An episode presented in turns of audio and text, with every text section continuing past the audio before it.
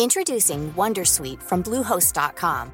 Website creation is hard, but now with Bluehost, you can answer a few simple questions about your business and get a unique WordPress website or store right away. From there, you can customize your design, colors, and content. And Bluehost automatically helps you get found in search engines like Google and Bing. From step-by-step guidance to suggested plugins, Bluehost makes WordPress wonderful for everyone. Go to bluehost.com/wondersuite.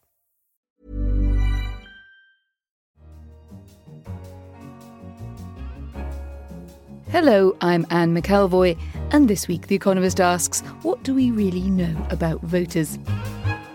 My guests today are Philip Cowley, Professor of Politics at Queen Mary University in London, and Rob Ford, Professor of Political Science at Manchester University.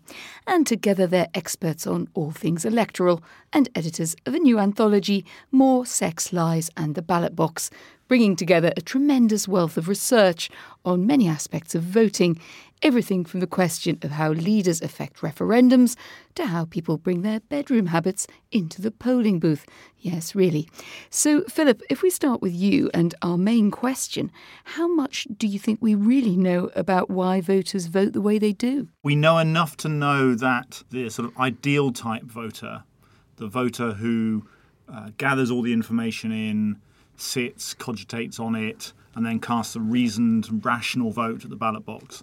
We know enough to know that that person does not exist. Voters, like all people, are driven by emotions, they're driven by irrational feelings, they get things wrong, they're tribal, they don't make these rational decisions and that therefore the way in which often we discuss politics as being somehow the product of policy X will trigger outcome Y just doesn't function like that. Rob, how specific do you think electoral habits and trends are to certain cultures and countries? Are there big commonalities or do the differences outweigh them? There are commonalities, but there are also some differences. Uh, things wax and wane in different countries depending on the state of uh, politics in a particular place. So, one example that we look at in depth is the role of partisanship in US politics obviously, when we're looking at the current presidential race, you can see an awful lot of fervent emotion being expressed on, on both sides.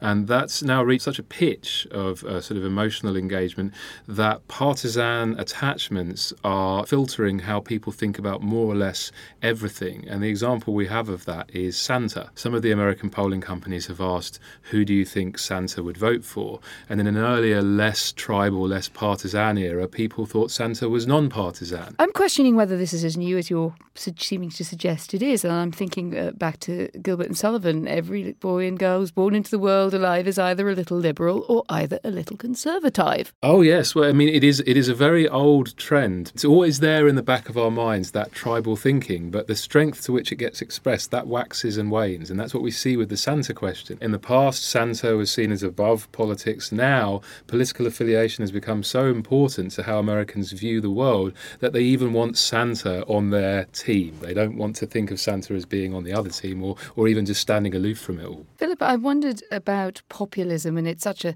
discussed topic at the moment. We often talk about it as if it's roughly speaking the same thing. You'll hear people put Brexit into the, the Maggi mix alongside Donald Trump, perhaps some right wing populism in Europe, and maybe a bit of Jeremy Corbyn on, on the left in Britain did you deal with populism and try to break down whether these things have more in common or more apart? Well, I think I think populism is one of those words that's used a lot in political discourse, usually to mean policies or people that I don't like, outcomes I don't like, or parties I don't like. In the same way that neoliberal is used a lot just to mean things I don't like. Sometimes we talk about populism as if it's completely irrational and flawed.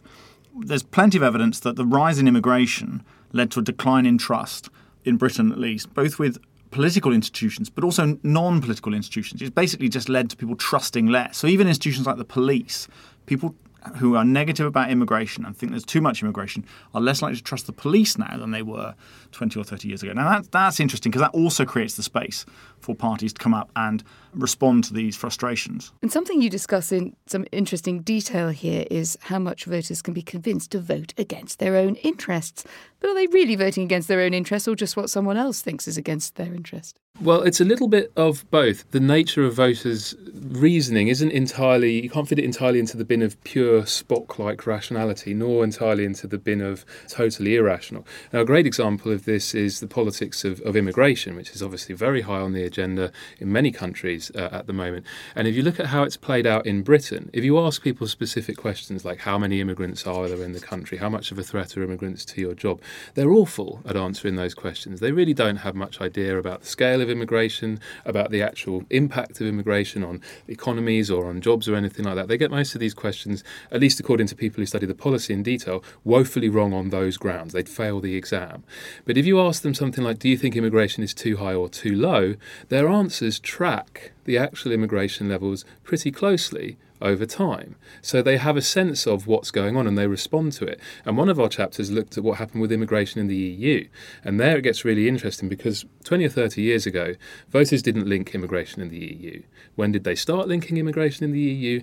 When the A8 countries joined and immigration from the EU really shot up. In the years after that, the links between views of the EU and views of immigration gradually strengthens. So somehow, by some process of social osmosis, voters are absorbing this new fact about the country that lots of immigration is coming in from the EU and adjusting their views accordingly. Another way to look at this is if I asked you what the temperature was in this room, you might get the answer wrong. If I asked you whether it was too hot or too cold, you might get that question right. And if I asked you, is it hotter now than it was before, you might get that question right as well. And voters function a bit like a thermostat.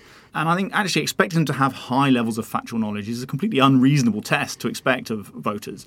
But to expect them to respond to stimuluses, well, there, they can do that. You've got uh, Sex and Lies in your title. I'm, I'm, sure that's jolly useful for selling the book. But uh, sex and elections, really? How many elections are determined by what happens in the bedroom? When we did the first book two years ago, and one of the chapters looked at sexual activity and found really quite different uh, both practices and fantasies between supporters of different political parties. And in particular, it found UKIP voters had fairly low, unexciting set of fantasies and sexual practices. And we actually got someone wrote to us complaining. She said she was a UKIP voter and, and her sex life was great with her husband, and therefore our research was, was wrong. And the, the temptation obviously was to write back and say, well, either A, you're an outlier, or B, maybe your husband's a Lib Dem, because the research showed that they were absolutely filthy. And uh, what about internationally? I mean, the British are certainly always convinced that the, the French are having a much sexier time in politics as, as elsewhere. But how much do we think that either what happens in the bedroom or the perception of it has affected politics, continental Europe or beyond. One thing we did look at was the degree to which people on the left or the right of the political spectrum in different countries are satisfied with their sexual lives. And we found, uh, interestingly enough, that the French are different in this respect. In most of the countries that we surveyed, people on the centre right are the happier, and people on the centre left are the more dissatisfied in the bedroom. In France, it's the reverse. One thing I wondered at a time when many politicians complain that the public and the press is very down on them is how are politicians viewed in different countries and does it differ a lot or have we decided that they're all a bunch of scoundrels whether we're sitting in Washington, the Midwest, London, or Madrid? Well, I think the answer to that is yes, we've decided almost everywhere that we're pretty hostile to the political class. But there are some differences between countries. So the British are actually less likely than the French or the Spanish, for example, to see their politicians as corrupt or hypocritical, but they are more likely to see them as sort of overindulged. That that we're negative about them is the constant. What we're negative about changes from country to country. And football, there is a lurid claim that football might explain Labour's post-referendum conundrum. Some of us are sceptical about this. Which of you is responsible for football? Probably we both are responsible, although I'm in, in, a criminal court, I would get the heavier sentence, I think, for the football claim. This is based on looking at where football clubs are, looking at the constituency that they're located in, and then how that constituency voted in the referendum. And what you see really clearly in that is the sort of political geography of the Brexit vote playing out. For one thing, you don't notice, which you do if you look at the party composition of those constituencies, a really obvious trend which you see with party composition, which is that the Premier League is overwhelmingly Labour, and as you move down the leagues, it becomes more conservative. And that's because the Premier League largely is big cities, and the Conservatives are not in big cities. And as you move down the leagues, you get smaller cities, towns, and they're more conservative. If you look at the Brexit vote, you don't see that. There's almost no difference between the Premier League and, and the lower leagues, and that's because the north south thing and the big city thing has failed to hold for the Remain camp. It was an example of how Labour didn't deliver. The thing that I think is really telling is if you look at the club in the most pro Remain leaning constituency, that is Bristol Rovers in Bristol West. If you look at the club in the most pro out constituency, that's Port Vale in Stoke on Trent North, they are both Labour constituencies, both the most pro Leave and the most pro Remain. And in fact, almost the second or third pro Remain constituency is Islington North, Arsenal, Jeremy Corbyn. There is Labour's problem for you in a nutshell. Rob, you were smiling seraphically as this was being laid out. Do you agree with this that we can extrapolate problems, demographic problems for parties from minutiae like football team support or indeed you know, other behavioural uh, observations? Well, I think that they can throw a very interesting light on things. So, w- what the point about Port Vale and Bristol Rovers and Arsenal illustrates is that Labour and the Conservatives both have a lot of Remain voters and a lot of Leave voters, but Labour is unusual in having people and places that are really at the extreme tails of the distribution in both respects. So you're getting very, very Leave oriented places with MPs who are suddenly having to face an electorate that's really, really animated about this issue of Brexit uh, in terms of wanting to, to get out. And then at the other end, you've got very, very Remain places like uh, Bristol and Islington, whose MPs and activists and Labour voters are equally animated in the opposite direction. So it's about not just direction of preferences, but what it illustrates is something about intensity of preferences too. Can I almost turn your question around? Because you asked us what we can learn about politics from football. One of the things we are constantly trying to do is the opposite. What can we learn about people from politics? Sometimes people think you should study elections because they're important which is true, they are important, but things can be important without being interesting. Elections are also interesting, and they're interesting because they're about people who votes, who doesn't, why they vote, how they behave. And I think one of the things we try to do in studying elections, and I think one of the reasons we find them so fascinating is because of what they tell you about people. How much do pollsters tell us about people and what they're going to do? You've had a, a long argument in Britain about how pollsters got the last general election on the whole rather wrong. But but as we look into the American election, do you think that there's much evidence that pollsters there will be able to avoid the kind of traps that have ended up with them often being caught out in Britain? There's a couple of reasons for more optimism about the accuracy of the polling in America for the coming election. One of which is that American elections get decided state by state, and you've got lots and lots of state level polling done by lots of different companies. So there's this varied ecosystem.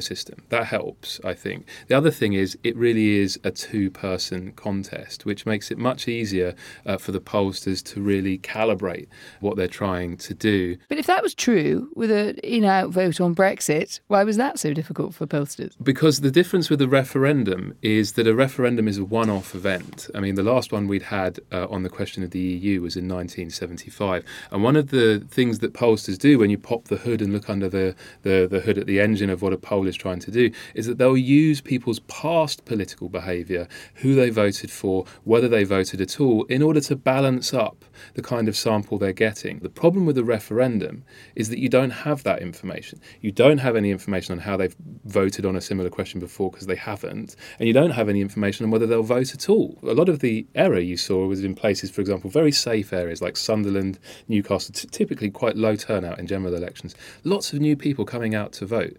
How do you, as a pollster, decide which ones will show up and which ones won't? Because one of the things people will do is they'll lie about whether they'll vote. If people lie to pollsters, whether they know themselves that they're lying, but in the end are not telling the truth to pollsters, why would that not be a problem in the upcoming American election where you have um, a kind of one off kind of character that is Donald Trump?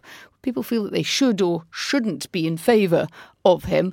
How much do we know, Philip, that they're, they are being true to themselves, let alone to someone well, with a clipboard? I was going to say, I mean, often it's not necessarily lying. I think lying is a very strong term. Often it's people deceiving themselves, which is slightly different. Uh, the, the bigger problem with polling usually is not that, though. The bigger problem is the issue of the representative sample. It's about hitting the right number of people of the right type of people. There's relatively little evidence that lying or self deception is a problem, although it is a problem. And I'll give you another good example of this. It's not just that people are wrong about whether they will vote or how they'll vote, they're often wrong about whether they did vote, even when it's only not not how they voted, just whether they voted. And we know this from studies that have gone back and looked at the electoral roll. Um, and the best thing about this is that it's not random. This is not just people having faulty memories, which you you know would, would understand. It's systemic.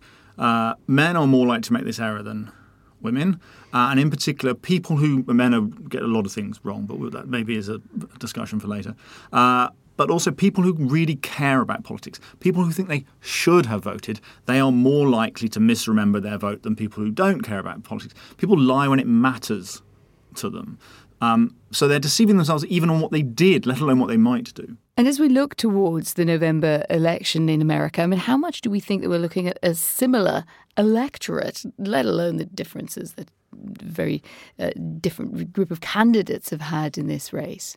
Well, one of the really critical things about this American election is the rapid pace of change in the composition of the US electorate. Uh, something that's often forgotten is that uh, if the electorate of America was only white voters, uh, the Democrats would not have won an election since 1964. Uh, white voters have voted for the Republican candidate in every single election since. And that would probably be true this time as well. On, in general, Donald Trump is ahead with white voters as a whole.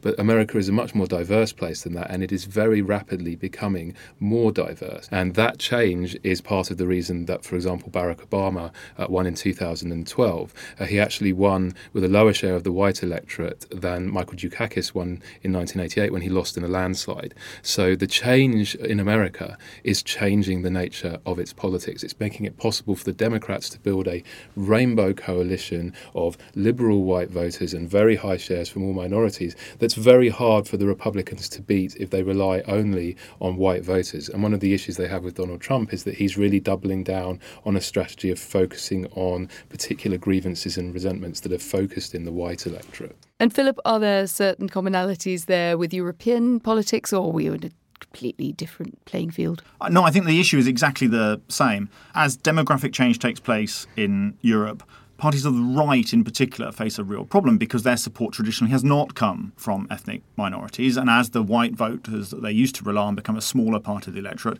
they have a real problem, which is that they need to try to reach out to minority voters while still retaining core support from their own white supporters that they've traditionally relied on. So in Britain, for example, in 2010, one in five Labour voters was not white.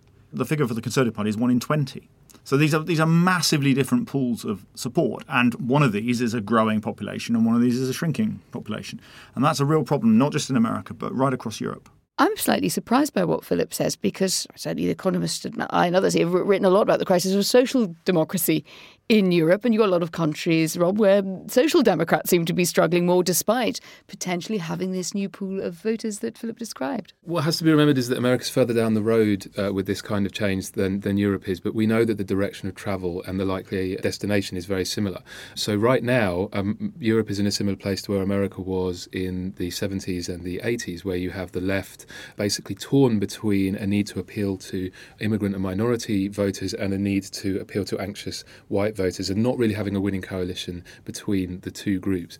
But fast forward 20 years and you haven't got a large enough majority white population to win from the right, then the dilemma shifts to the right of the political spectrum. Do you continue to focus on mobilizing the anxieties of a white electorate that's rapidly shrinking, or do you try and move away from that, even though in that case you then risk losing some of those voters perhaps to parties further to your right? So I think that we will see that point coming, and any right wing party that thinks, well, now they're going to have control for good because the left's in a mess. Well, no, the, the, the wheel always turns in politics. Rob Ford and Philip Cowley, thank you very much. Thank, thank you. you. And if you want to read more about elections all over the world, you can delve into our coverage at economist.com. If you'd like to share your thoughts on votes or elections anywhere in the world, well, we're better than the International Democratic Forum that is Twitter. Find us at Economist Radio. There's also email, of course, and we're radio at economist.com. In London, this is The Economist.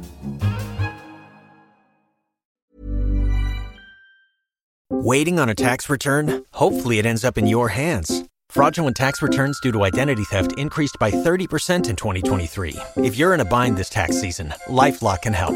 Our U.S. based restoration specialists are experts dedicated to helping solve your identity theft issues And all LifeLock plans are backed by the Million Dollar Protection Package. So we'll reimburse you up to the limits of your plan if you lose money due to identity theft. Help protect your information this tax season with LifeLock. Save up to 25% your first year at LifeLock.com slash aware.